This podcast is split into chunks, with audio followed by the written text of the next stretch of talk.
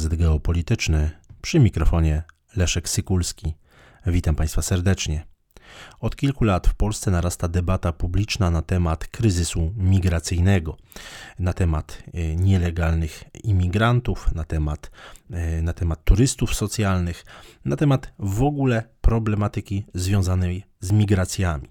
Ma to oczywiście swój szerszy kontekst związany z kryzysem migracyjnym w Unii Europejskiej, czy też kolejnymi falami, no ale od początku roku 2021 e, i kryzysu migracyjnego na granicy Białorusi e, z Unią Europejską, głównie na granicy białorusko-polskiej, białorusko-litewskiej i białorusko-łotewskiej, ten problem e, oczywiście powraca. Mm, wojna na Ukrainie i no, można powiedzieć, miliony e, obywateli tego państwa, które, e, które przekroczyły granicę, e, granicę z Polską. Część oczywiście wróciła na Ukrainę, część wyjechała, wyjechała do innych państw Unii Europejskiej, nasiliły tę dyskusję. Nasiliły ją, ale oczywiście też trzeba pamiętać o całym kontekście geopolitycznym, skąd się wziął kryzys migracyjny na granicy z Białorusią, skąd się wzięła taka ogromna liczba obywateli Ukrainy na terytorium państwa polskiego. No, dużo by tutaj mówić o nieodpowiedzialnej polityce migracyjnej decydentów w Warszawie, ale temat dzisiejszego odcinka podcastu geopolitycznego poświęcony jest najnowszej aferze w Ministerstwie Spraw Zagranicznych, a te, ta afera jest związana właśnie y, z afera wizowa, ale wiąz, związana jest ściśle z napływem bardzo szerokim, szerokiego strumienia imigrantów do naszego kraju. W czwartek 31 sierpnia 2023 roku do Ministerstwa Spraw Zagranicznych weszli funkcjonariusze Centralnego Biura antykorupcyjnego. Już kolejnego dnia, 1 września, e, funkcjonariusze przesłuchali kierownictwo Departamentu e, Konsularnego, zabezpieczyli różne nośniki e, danych i sprzęt elektroniczny z biura ministra Piotra Wawrzyka, konkretnie wiceministra spraw zagranicznych i posła Prawa i Sprawiedliwości. Wawrzyk został praktycznie natychmiast zdymisjonowany, stracił także miejsce na listach wyborczych Prawa i Sprawiedliwości w wyborach parlamentarnych zaplanowanych na 15 października bieżącego roku. No i tutaj e, pojawiły się właśnie spekulacje, czego dotyczy śledztwo CBA. Okazuje się, że chodzi o działalność Centrum Decyzji Wizowych MSZ-u, e, centrum, które powstało w Łodzi, a konkretnie tutaj bardzo duże wątpliwości funkcjonariuszy CBA y, przykuła współpraca z indyjską agencją pośrednictwa wizowego mm, VF, VFS Global. Y, no, ta sprawa oczywiście może mieć podłoże korupcyjne, pojawiły się takie, takie spekulacje, pojawiły się takie domniemania. E, mówi się o tym, że wśród y, no, tysięcy, dziesiątek właściwie tysięcy e, wiz cudzoziemcy mieli płacić po 4 do 5 tysięcy dolarów, dolarów amerykańskich, a same nieprawidłowości miały się dziać masowo na poziomie konsulatów i co ciekawe, na trop tego procederu miały wpaść służby innych państw Unii Europejskiej, które poczuły się bardzo mocno zaniepokojone wielką ilością osób, przyjeżdżających, przekraczających strefę Schengen właśnie przez, e, przez Polskę. Według ustaleń kontroli, którą posłowie opozycji przeprowadzili w Ministerstwie Spraw Zagranicznych, w latach 2021-2023 wizy pracownicze wydano między 250 tysiącom a 350 tysiącom osób z Pakistanu, Bangladeszu, Iranu, Iraku czy Nigerii. W samym roku 2022 y, faktycznie wydano ponad 365 tysięcy zezwoleń na pracę, w tym około 136 tysięcy dla obywateli państw, w których dominującą religią jest islam. Oczywiście to nie jest tak, że y, liczba zezwoleń na pracę jest dokładnie równa y, liczbie osób, które przybyły do Polski, niemniej jednak y, te y, liczby i tak są bardzo, ale to bardzo duże. I pytanie, jaki jest cel w tak masowym, w tak hurtowym wydawaniu zezwoleń na pracę, zwłaszcza obywatelom państw, w których dominującą religią jest, jest islam.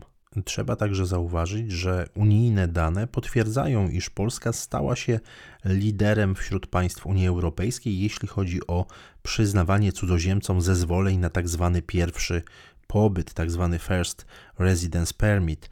Y, Eurostat Urząd Statystyczny Unii Europejskiej e, podał mm, pod koniec sierpnia bieżącego roku, że Polska w roku 2022 wydała cudzoziemcom z aż 148 państw ponad 700 tysięcy takich pozwoleń, co e, dało Polsce pierwsze miejsce w tym zestawieniu w ogóle w Unii Europejskiej. Jakby tego wszystkiego jeszcze było mało, pojawia się białoruski trop y, w, tym, w tej całej aferze wizowej. Pośrednik białoruski, chodzi o jedną z firm zarejestrowanych w Mińsku, która na zlecenie polskiego MSZ-u przyjmowała i ponoć nadal ma przyjmować wnioski wizowe. Co ciekawe, jest to ta sama firma, która miała ściągać y, na potrzeby władzy mm, Aleksandra Łukaszenki y, imigrantów do Mińska, którzy następnie próbowali przekraczać nielegalnie granice Polski z Białorusią. No i tutaj oczywiście y, też trzeba przypomnieć, że to z powodu właśnie tych nielegalnych imigrantów y, PiS, Prawo i Sprawiedliwość zaczęło stawiać ponad 100-kilometrową barierę na granicy polsko, polsko-białoruskiej.